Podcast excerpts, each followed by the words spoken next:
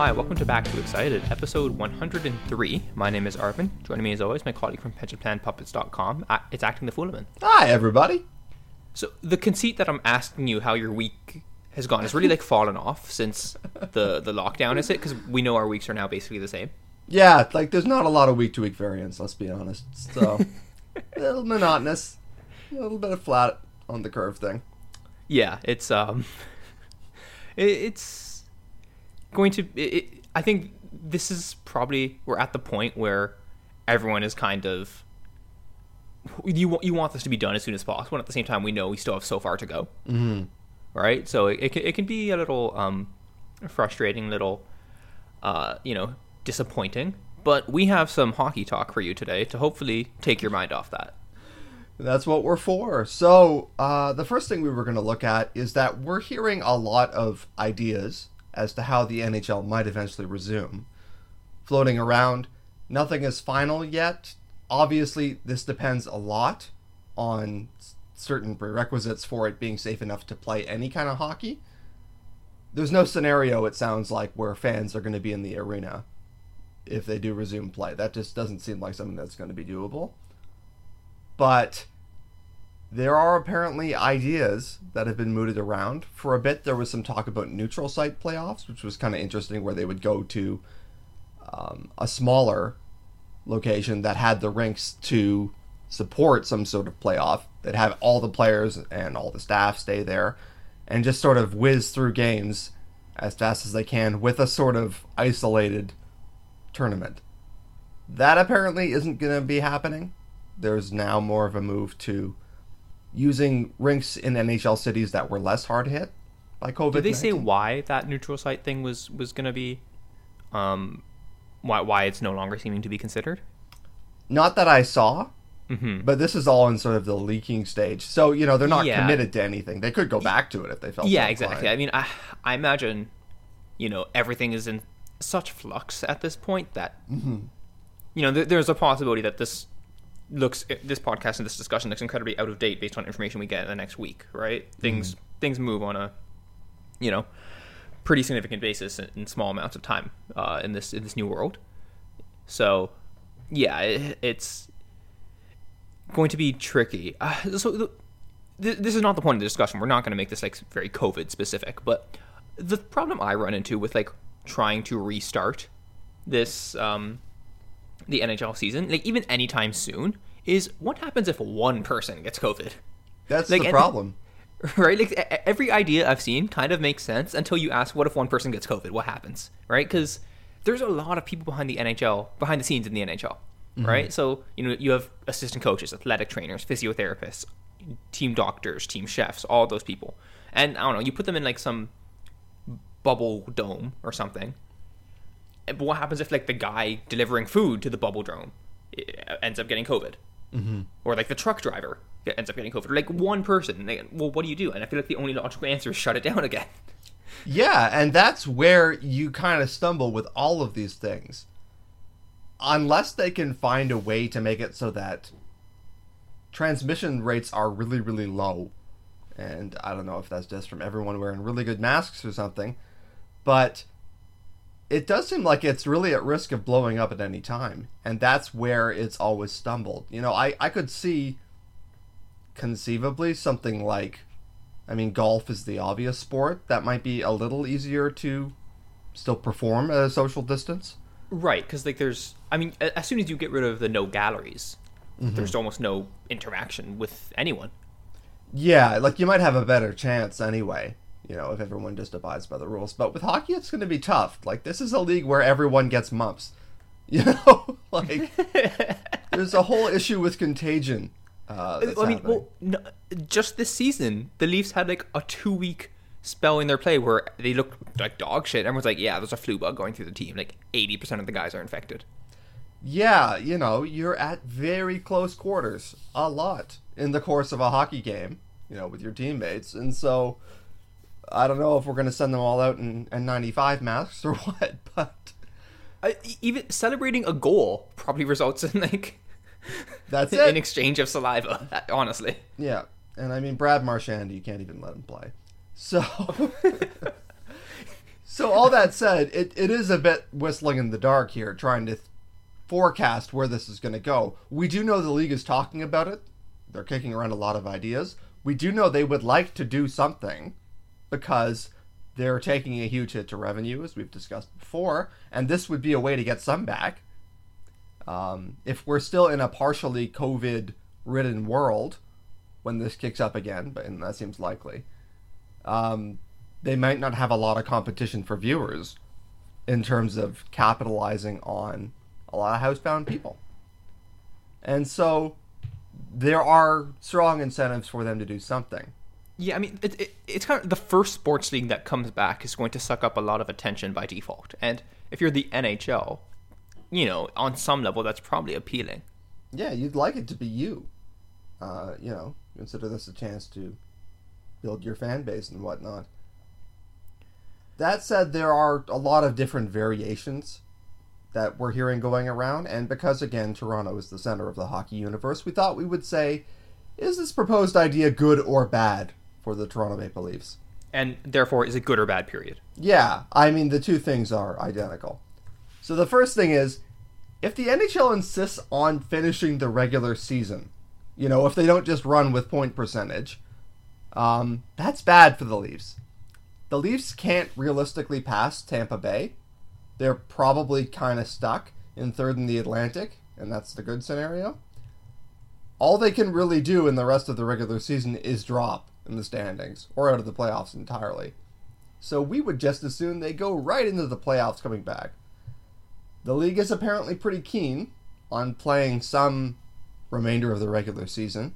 Which seems idiotic to me, like even beyond being a Leafs fan. It's like, really? You, this whole experiment is a ticking time bomb, and you want to spend time on games that basically do not matter. Yeah, and you know, they talk about everyone has to get back into game shape, and I'm thinking, yeah, up to a point. But, like, you know, I don't think anyone's expecting it to be, oh, perfect defensive hockey first thing back, and I don't even know that that's especially desirable. God forbid we have players making mistakes in open hockey. I know it might. We wouldn't exciting. want that. Can you imagine between Tampa and Toronto too? That would be just a gong show. But yeah, I uh, mean, if, if we know. get something like October hockey, that'd be I fun. wouldn't, I wouldn't be averse to that. I mean, it, yeah, why why not? Like, I mean, I- put it this way: with starting the restarting the NHL, my primary concern is what about the defensive integrity of these NHL team systems? like, that's that's not in the first 100 things I'm thinking about. Oh man, you know we got to get that commitment to finishing our checks and whatnot. Anyway, yeah, so we're thinking, if possible, we'd love it to go right back in. I have to say, I think for the reason that we just mentioned, the incentive is to go shorter.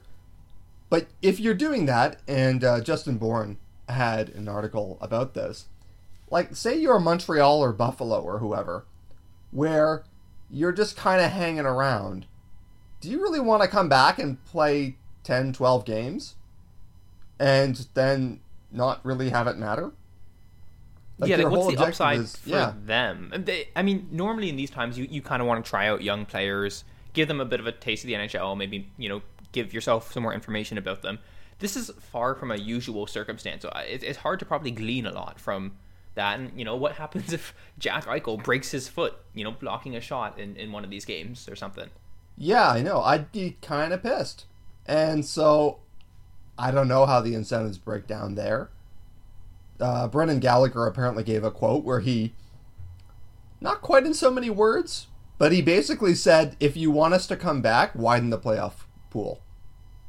Like, he just was like, we don't have anything to play for, you know, in Montreal because they are effectively eliminated. And so, yeah, that's a good time to bring up the another idea, the idea of widening the playoff pool. So it goes without saying, GMs love this idea. Yeah, and you know, it's like more than half the league makes the playoffs anyway. It's kind of silly to have it get even higher. It's probably bad for the Leafs, not coincidentally, uh, if the field widens, because the Leafs are probably going to make it, and more teams coming in hurts their chances. It could conceivably be good for the Leafs if they flop in what's left of the regular season, assuming one is played. But by and large, we probably don't want this. Yeah, and again, aside putting aside my bias of whether it helps the Leafs, I, I don't I, I hate these ideas to increase the playoff field, and you always get, you know, Friedman or LeBrun basically, you know, just parroting what some GM has very obviously told them. Mm-hmm. About like, oh, you know, we really should increase the playoff field. It's so tight in the mid pack. It's like, well, yeah, these are mediocre teams. Yeah. Why? Do, why do I care that? Oh well, you know, the 16th best, or sorry, the 18th best team is pretty close to the 16th best team. Really, we, you know, it's unfair for them to not have the chance to prove their worth. It's like they had 82 games to prove their worth. They weren't in the top 16. Yeah, sorry, show's over. Go home. So, yeah, no, I, t- I totally agree with you on that one. I think it cheapens the whole thing, but the regular season is already insanely devalued, yeah, almost like an NBA level. Um, and it's a little bit different because in the NBA, the regular season doesn't matter because t- good, the good teams and good players will just turn it on in the playoffs. And playoff basketball is very different to play or to regular season basketball.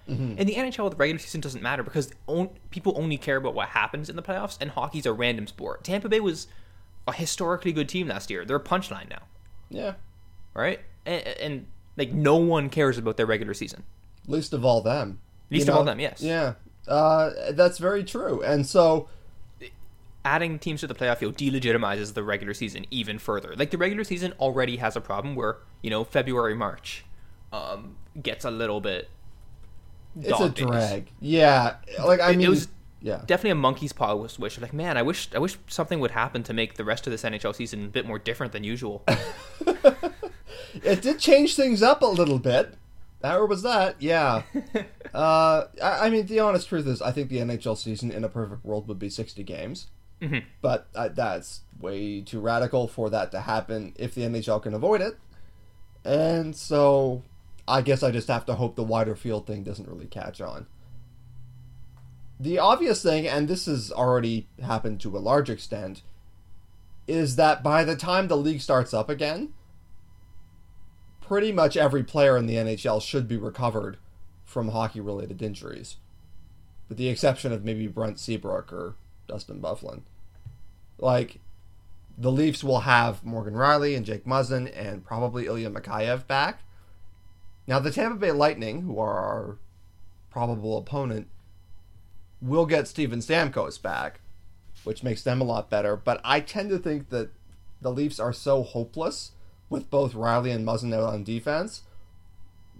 Our need is greater, whereas Tampa is still very, very good without Stamkos.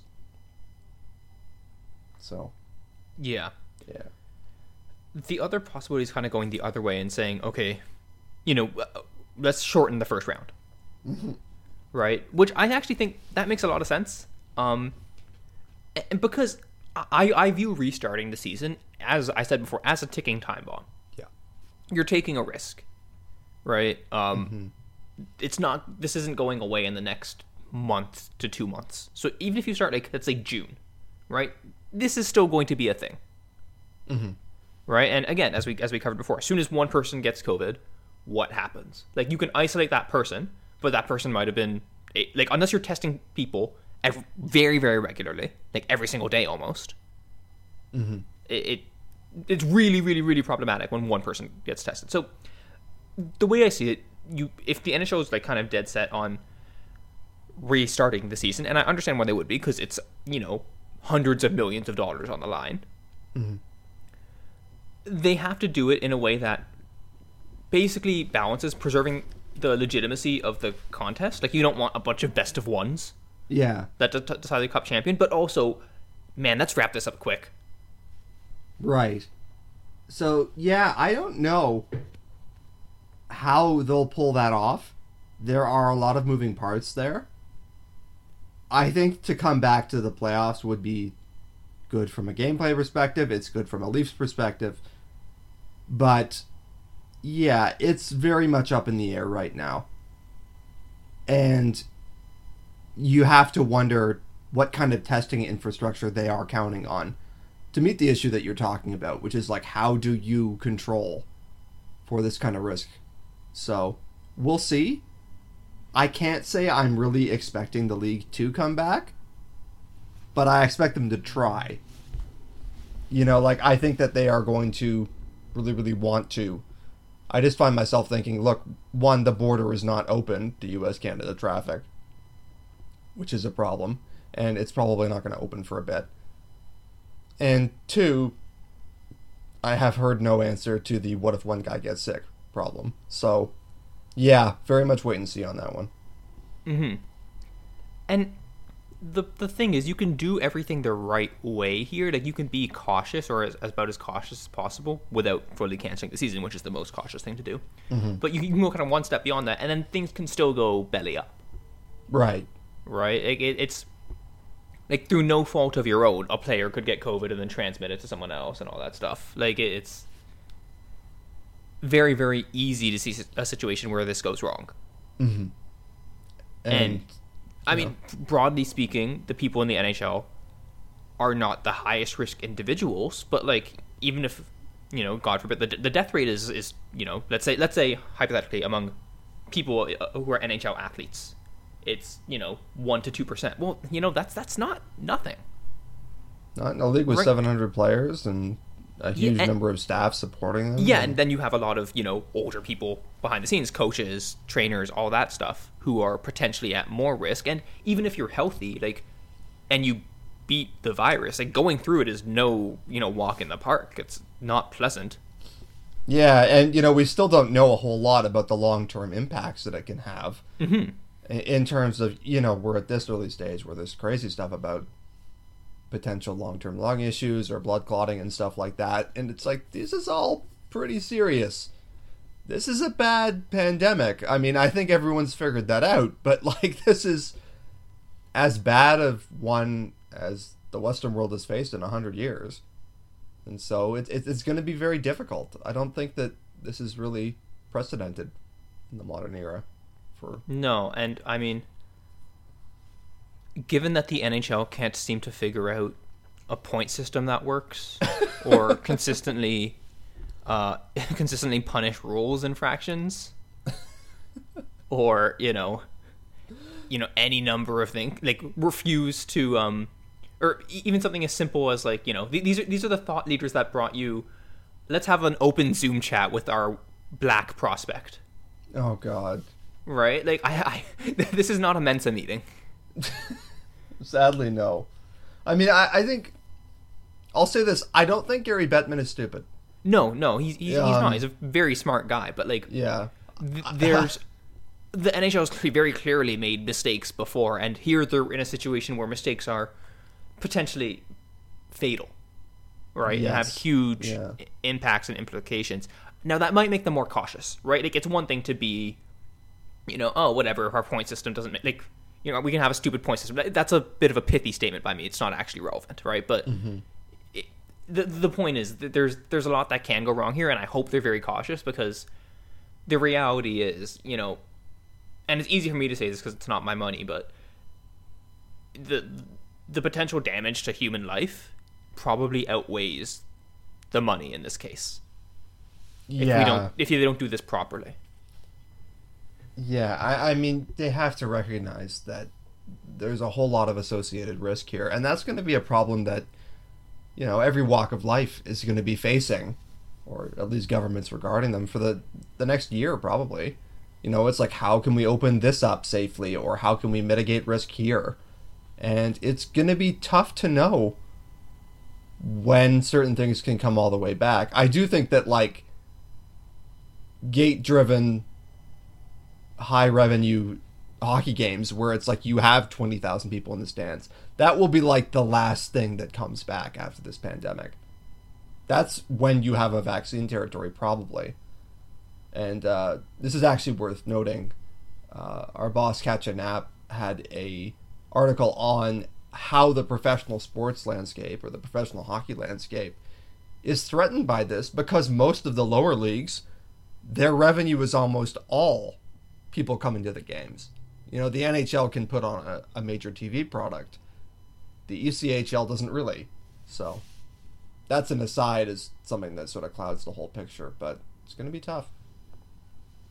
Yeah, very much so. So uh, it's you know we're long on questions and short on answers here, right? Yeah. I, I, think every every league is is going to be like this, right? Um, the NBA is facing a lot of similar issues where you know, it, it's basically the exact same problem, right? You have a lot of people who are very close contact. There's a big support system behind the players and coaches. They kind of need to be in place. There's absolutely no way you're going to get gate revenue at all. Now, the NBA is more of a TV league than a gate league in mm-hmm. comparison to the NHL, right? The NBA's TV deal is enormous compared to the NHL's. But, you know, they're facing the same set of issues. So it's going to be really unclear, um, or sorry, it currently is very unclear how, how they're going about it. The, the other complication I think the NHL has, and I, I think Bettman has kind of said, oh, this won't actually be an issue, but I think it might, is there, there's a natural kind of physical constraint in that it's hard to main, it's harder to maintain good ice as weather gets warmer. Mm-hmm. Um, that will hopefully be negated by the fact that in a lot of these hockey arenas, they're dual purpose, so they're often changing from ice to, you know, basketball, hardwood to concert venue seating and back and forth, and that kind of takes a toll on it. But generally speaking, like we've seen teams struggle even in regular seasons with ice quality. The Leafs are one of those teams. Mm-hmm. So what's going to happen if you know they they set this up in a relatively warmer weather place that happen that's like perhaps less hit uh, by by the virus and ice quality is is poor because it's getting chewed up constantly, right? If if everyone's in one city, there's a lot of games being played on the same ice. Yeah, that's true. So that's another constraint that that comes into play and probably makes it harder for the NHL than the NBA. Yeah, because you know you don't have to worry about the quality of the floor usually in an NBA arena. Mm-hmm. Yeah, so that's all kind of hanging over things, but it's a bit of a tour from where we're coming at it from a Leafs perspective. Now we're going to go full into nerd territory because there has been an innovation in the hockey analytics visualization sphere. Yes, very uh, exciting times, and I say that. Uh, uh, I mean, there's a bit of irony when I say that, but um, it is actually very cool. So we won't get too into the weeds here, but um, often we, we mention things like RAPM and isolated threat. And these are measures that attempt to uh, separate out how individual players impact play driving based on various metrics. So you can do that with how they impact, um, you know, their team shot rates for, how they impact their team shot rates against, their expected goals for, or goals for, you know, anything really. Um, and these are you know very very useful to to get a sense of uh, what a player's play driving impact is because this method and it's a regression based method um, it attempts to account for a player's context right their teammates their their opposition their zone usage all that sort of thing so no longer do we have to kind of play that mental game of, oh, this guy has a Corsi rel of 3%, but he plays tough competition. Is that better than this guy who has a 4% Corsi rel, but he's sheltered on a good team, whereas, you know, the 3% guy's on a bad team? This attempts to isolate for everything. It's by no means perfect, but it's a lot better than making the mental adjustments in your head because it, it's more regimented and more um, sophisticated mathematically, right? Mm-hmm. So the two models that I typically refer to are, as I said, RAPM and isolated threat. RAPM is done by uh, the Evolving Wild Twins and it's available at evolvinghockey.com. And isolated threat, um, what was called isolated threat, is done by Micah McCurdy at HockeyViz. So Micah has updated his uh, isolated threat model, and I guess now we can just call it isolated XG impact.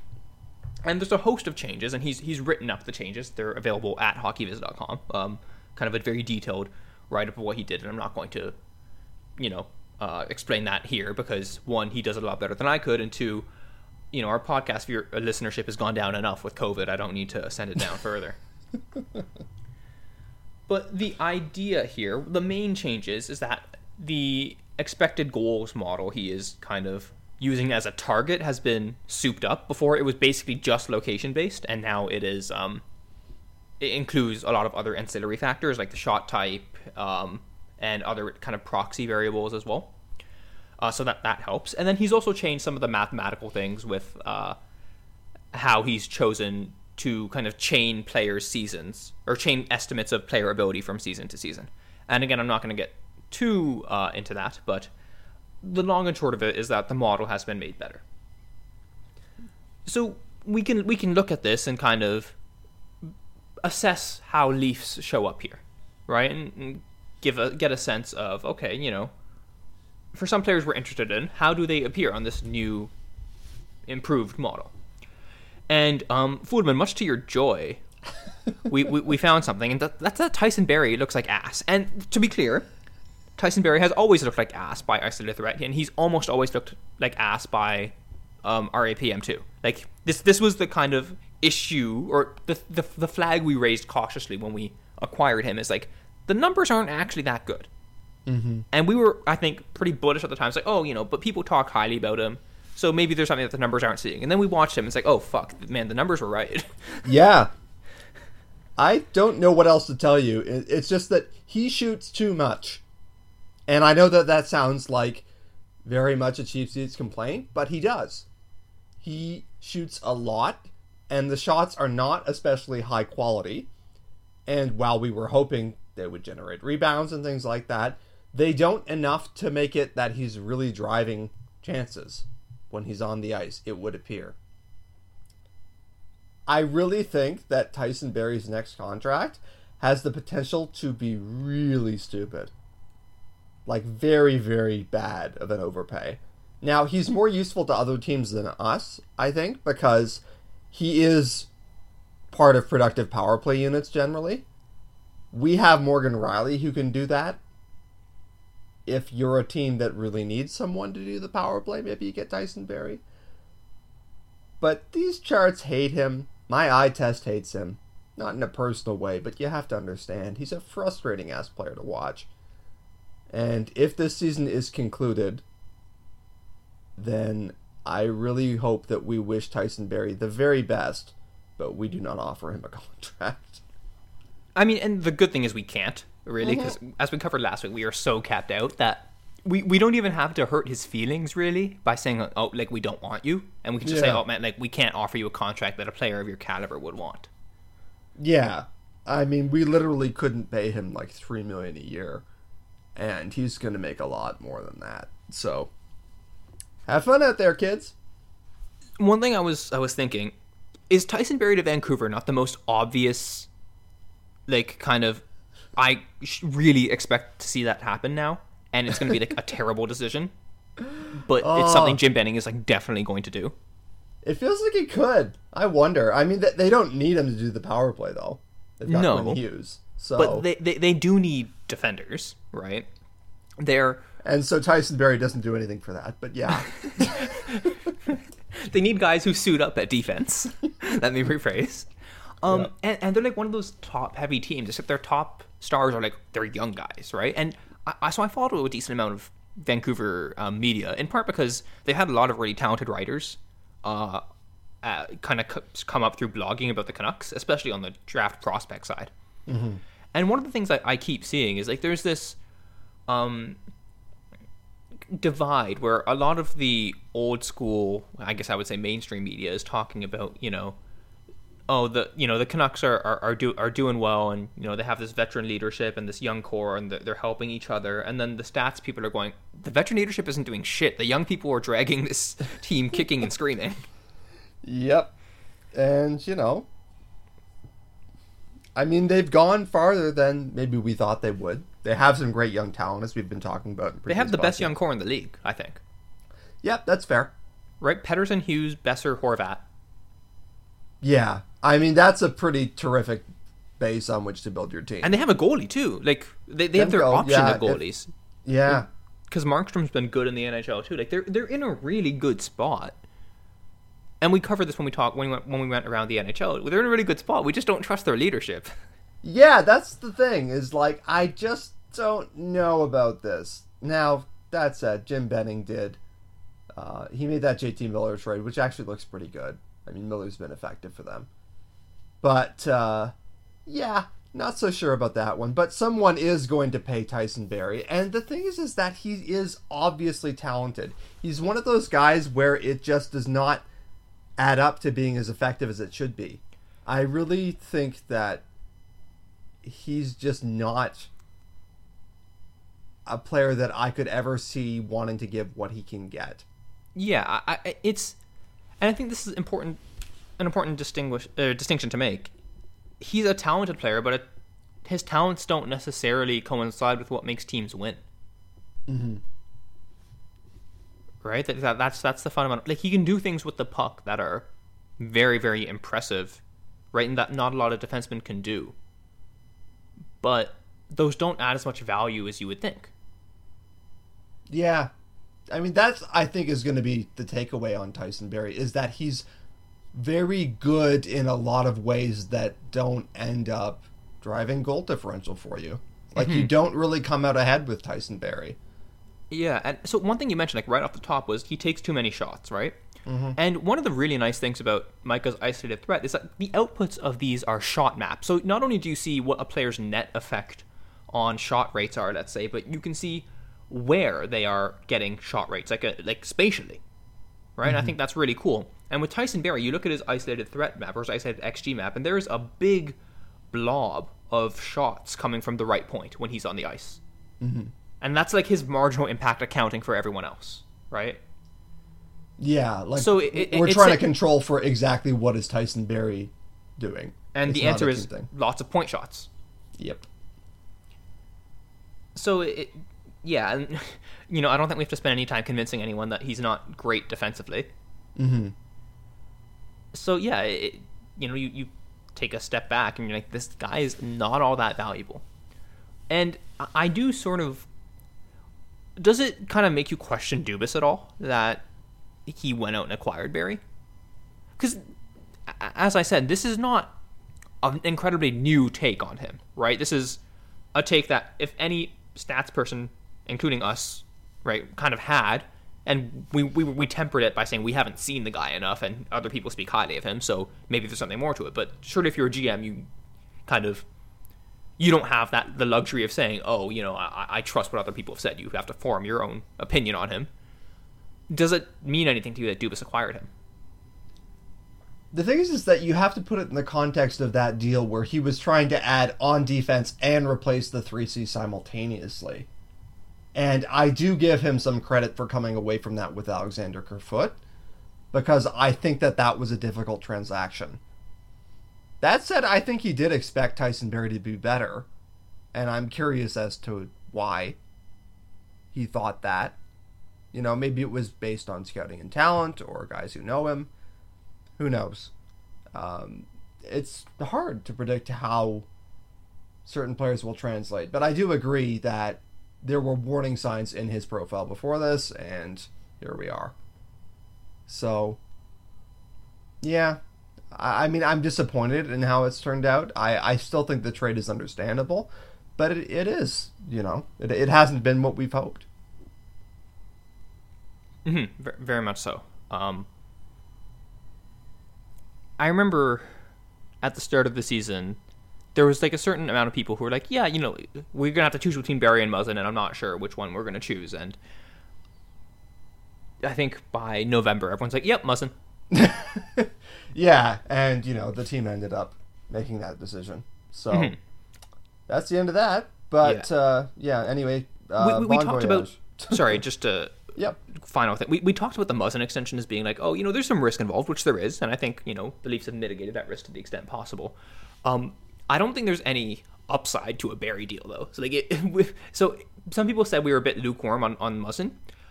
If we signed the same deal for Barrie, like we would have become a Seattle Kraken dog.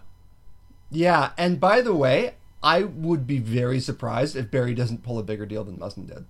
Yeah, points get you Like- paid. Yeah, and that's what it's going to come down to. Uh, you know, I was on the fence and then narrowly in favor of the Muzzin deal, but you know, like with a lot of hesitation because you know I'm kind of like that. But the Barrie deal is just like run screaming out of the room. So, yeah, uh, there's another chart that's kind of happier for Leafs fans if you are into this sort of thing. Austin Matthews. Yes. Um, so to put it simply, when you look at isolated threat and or isolated XG, for, and, and sorry, I should have really mentioned this from the top. I think I kind of alluded to it earlier, but I should be explicit. These are estimates for this season, 2019-2020. So we do have to be careful about you know not saying, oh, this is what a player is, right? This is this is one season. It can be noisy. Um, in the case of Barrie, it's been pretty similar his entire career. Funnily enough, 2018 2019, he had a positive impact. Um, but oh, you know, since 15 16, he, he has not really been a, a positive impact player uh, in, in terms of driving play. So, moving to Matthews, with the caveat that this is one year, based on this one year, Austin Matthews looks like he is having one of the best seasons in the, in the NHL. Yep. And I think he is. And you know what? That's that's kind of that. I, I mean, since Keefe came in, Matthews has appeared to be more successful in cutting down quality against. And I don't know how much of that is third forward high or the team changing or what's going on, but the result is that Matthews' impact looks like like Hart Trophy contention to me. Yes, like, like, he's one of those one guys. of the five best players in the league, and, and so it, it was um, Alan at Loser Points um, of Raw Charge had a, a, small little, I guess not not even thread, might have just been one tweet on, on Twitter where he was looking at Nick, who are the best players by by Micah's model, and the two that he looked at in terms of 2019 2020 um, were Nikita Kucherov and Evgeny Malkin. And and again, we should um, also clarify that this is not like a complete look at a player, right? So the, these isolated impact models characterize a player's play driving and their shooting ability, um, and like their penalty differential and whatnot. But that's obviously kind of a bit smaller of an impact. Uh, and for a lot of these players, and you think of guys like Crosby and McDavid, part of their appeal as players is that they can potentially improve the shooting percentage of other players on their line, not just their own, right? Mm-hmm. So that is not completely captured here, and that's essentially just a modeling choice because um, we don't have the data to really understand that uh, in, in, a quantitative way. But anyways, t- two of the best players by this are Evgeny Malkin and Nikita Kucherov, and I pointed out to Alan, it's like, hey, like, you know, if you look at Matthews, his is like very, very similar to them, and it is. And the the, th- the thing that makes Matthew so unique is the combination of um, what now appears to be very strong play driving and one of the best shots in the league. Mm-hmm. And essentially, no one else has that combination. It's such a rare combination. Yeah, and it's incredible to kind of have that. You know, the hope I, I said when we got him is that you could have a, a, center who could conceivably contend for the Richard and the Selke in the same year. Now, early on in his career, Matthews' defense was not good. It's still a work in progress, in my opinion, but it's it's taken a real stride, I think. And while it's still a ways off from Selke contention, his offensive game is so so strong that if he just gets to good defensively, it'll be like the chart says, he'll be in contention for best player in the world, or at least not far behind McDavid. Yep, who is uh, also worth discussing. Yes, yeah, um, yeah. So McDavid probably, if so, if you if you look at this um, chart, he probably looks worse than you expect. Mm-hmm. And the reason is essentially this chart or this method. I shouldn't say this chart. The chart's not a sentient being. Um, the methodology views his and Leon Draisaitl's defense as a very significant negative. Yeah, like it says that they are as bad as I feel that the Leafs are defensively when I'm really mad at them. Like it says that they're uh, extremely porous defensively, to the and, point where it cancels out a lot of their offensive value. Yes, and um, RAPM actually says the same thing. The last couple years, McDavid and Draisaitl have had eye-popping offensive impact stats, but equally bad defensive impact stats. And the th- interesting thing is both McDavid and Draisaitl, they have never been like Selke contenders or anything, but early in their career, they had fine-ish defensive numbers, like you know, run of the mill for a star, where it's a little bit below average. But it you know doesn't matter because they're elite offensively. The last couple years, it's changed basically since Todd McLellan has been fired, and then they had Ken Hitchcock and now Dave Tippett. And I wonder to what extent it is possibly a coaching decision that is made where they are almost instructed to hey like trade chances right because again one thing this method doesn't really take into account is that when you have McDavid and Draisaitl on the ice, even shots that are not taken by them probably have a very a much higher chance than usual of going in. Mm-hmm. And also, those two are two of the best shooters in the world. Right. So, you know, a high octane game with McDavid and Draisaitl on the ice versus anyone else, I'm still favoring McDavid and Draisaitl. Mm-hmm. Right? Because they they are probably going to outshoot their opposition because they're they're that good offensively. And I wonder if it's saying like, hey, look, no one else on this team can score. If we're gonna score, it's we're, it's gonna have to be through us, and we have to try and make it as likely as possible that we outscore our matchup. And the way to do that is to try and get it as high event as possible. Right. And then you can have a different strategy for the rest of the team. You know, we've talked about this before with the Boston Bruins, how it sometimes appears that the Marchand, Bergeron, Pastrnak line plays in a different system than the rest of the team. You know, like much more offense heavy, despite their defensive reputation, whereas the, the other t- lines try to slow the game down. It could make sense for the Oilers to operate on that model, where it's we win the McDavid Draisaitl matchup, and then our hope for the rest of it is basically just slow it down and come out at about even. And you know, if that works, you win. So it's something. It's not a perfect strategy, but it may be ne- necessitated by the lack of depth that they have. Yeah. So it's it's kind of interesting to um to think about that, right? Because that's one thing we can't fully account for in, in any way, mm-hmm. right? The fact that you can account for like a system in a sense of like oh this you know you can include the coach essentially as a as a covariate in the model and that will kind of um result in some impact of the coach to everyone who they coach but in there it's sort of assumed that the coach impacts everyone identically right right? Which might not be the case, right? You could have different sets of instructions for different players. Um, so that's an interesting thing to think about. Um, as we said, McDavid, based on this, his 2019 2020 season is not as strong as one might immediately think. And actually, the same is true for Draisaitl. And, and this is what makes kind of Draisaitl was probably going to run away with the Hart Trophy because he's having an absurd point scoring season. Yeah. Um, the evolving Wild Twins kind of mentioned that yeah, Draisaitl probably wouldn't be in our top five in the in the Hart discussion, and they got like flamed for it. People um, got mad because they listed people who in the model have slightly better net impacts than McDavid, and one of them was like Valeri Nichushkin, mm-hmm. and people were like, "Nichushkin better than Draisaitl? Get out of town." Yeah, and the frustrating thing about this is that first off, they never said Draisaitl was bad. They said I probably wouldn't have him top five, which is reasonable, right? Yeah. Until very recently, Draisaitl was getting outscored at even strength. Yeah. You know, even now, his his goal, his five v five goals for percentage was like you know fifty two percent or something, right? Which is like you know if you're a first line guy, you should be in the 55, 56 range, ideally.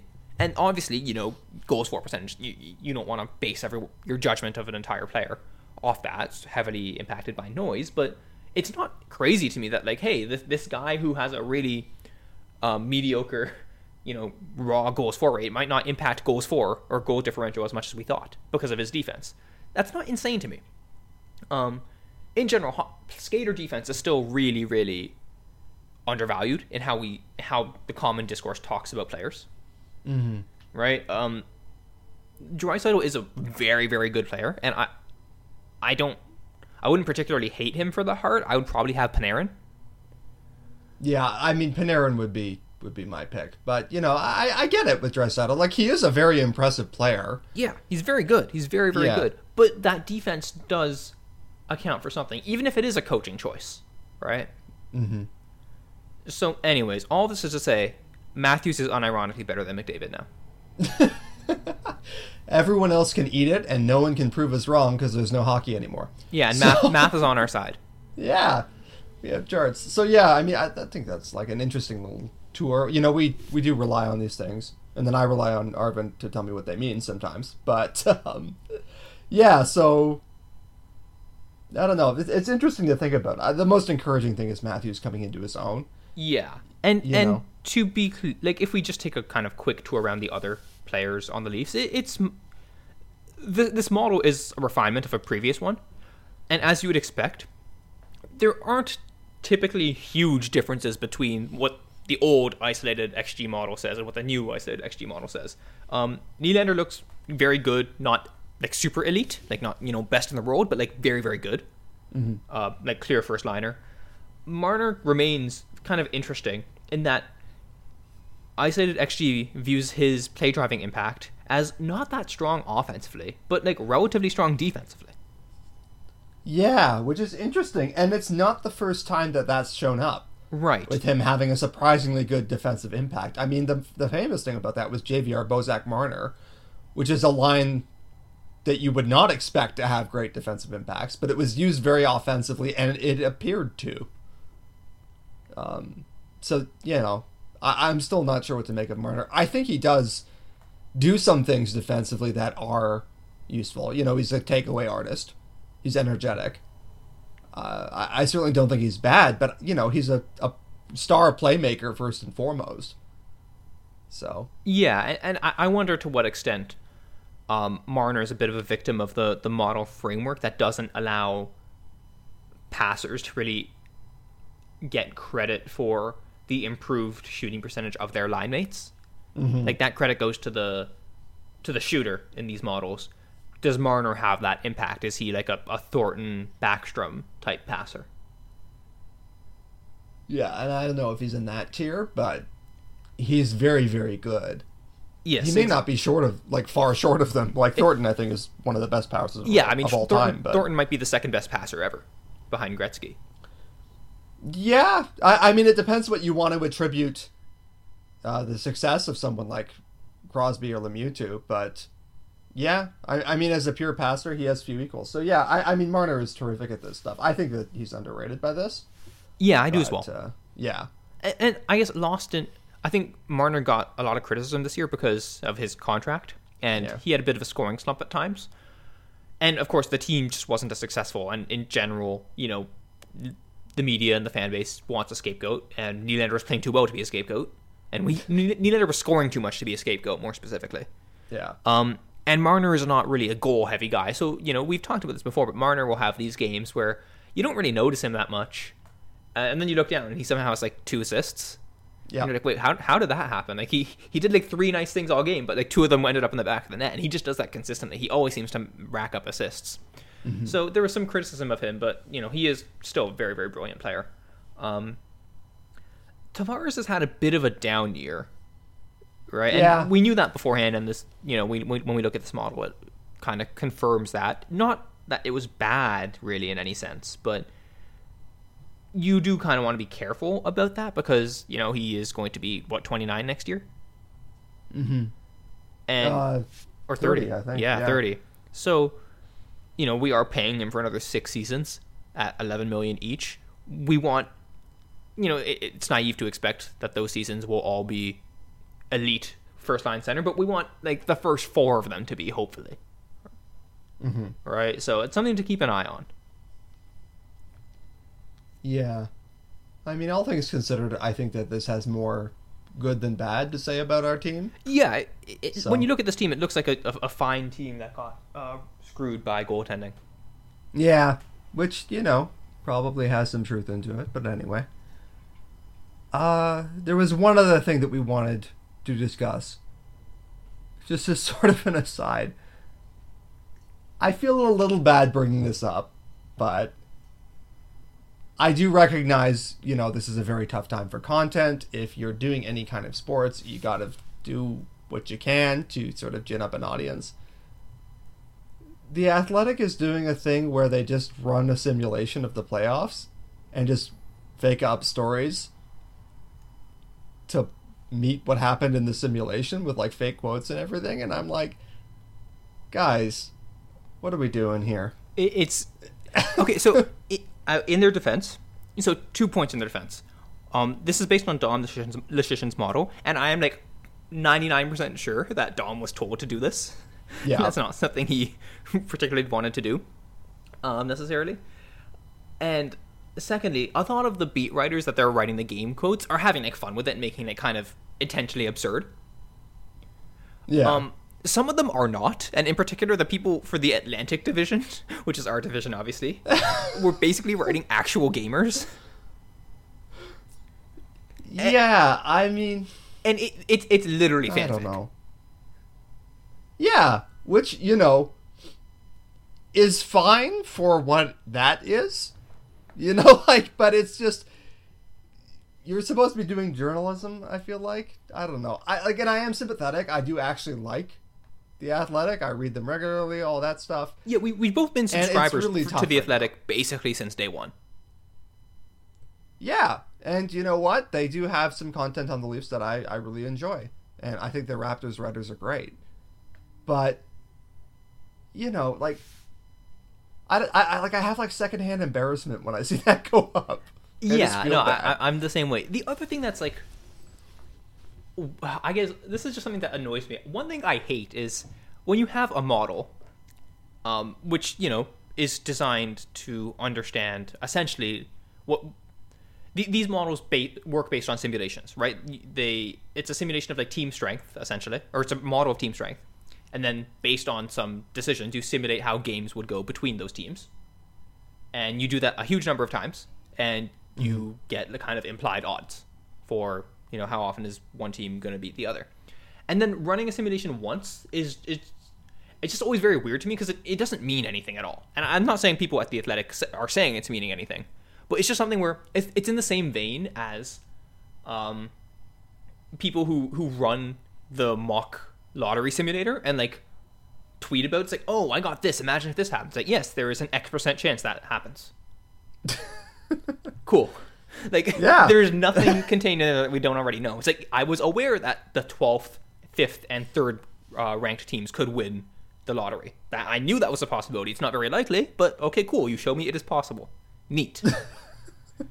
You're right. So I, I'm, I'm always just like, okay, like, like what's the point? Um, the, the idea behind simulations is to do a large number of them and be able to tease out aggregate behavior.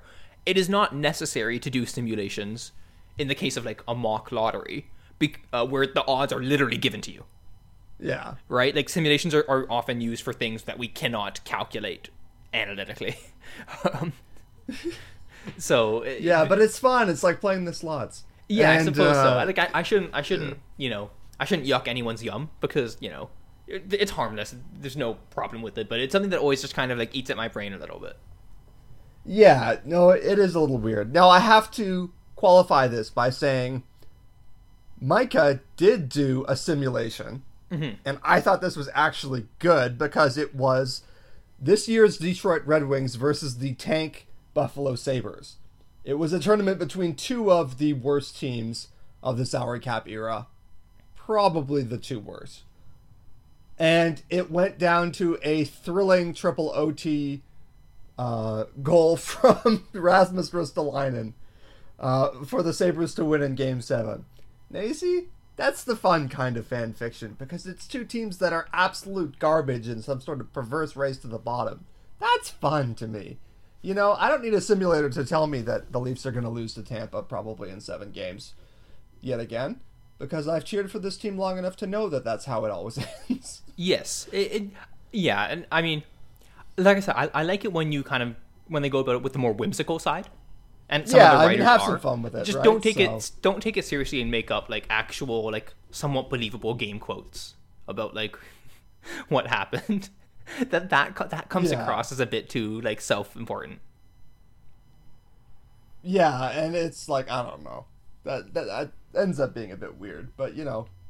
That said, we're all scrambling for content at this time, so I sort of yeah, get where this- certainly it's it's a hard and also I mean, it, it, I guess for us, you know, being bloggers slash podcasters is not our main gig, so Yeah. we are not really that impacted by the NHL's lack of news right now. Like it's it's mildly harder to to come up with podcast ideas, but like our livelihoods aren't dependent on it in the same way that a lot of people at the Athletic are. So certainly, I have sympathy for mm-hmm. that, and it's I, I understand why they they want to gin up some content, as you said. Yeah. So Just, you know, just what, make it slightly power less them. cringy content. Yeah. That's all we ask. But uh, yeah, anyway, so uh yeah, I guess that's all the content that we were able to gin up for this week. and hopefully, only fifty percent of it made you cringe. Oh yeah, that's what we aspire to. Yeah, so um, thank you guys all for listening. You can catch all of mine and Fulemin's work at pensionplanpuppets.com. You can also follow us on Twitter at RV and AT Fuleman. We will see you again next week.